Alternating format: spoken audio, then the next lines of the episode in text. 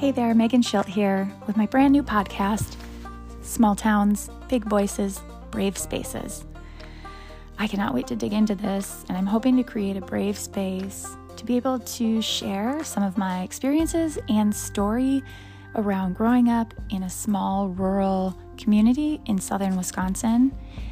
And as an adult now, raising my own family in that same community, owning a business, and practicing psychotherapy to heal people in the community I grew up in, heal families, heal generations, while also working on my own self healing.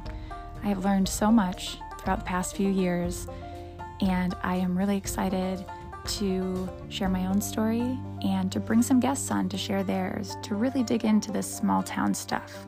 Join me.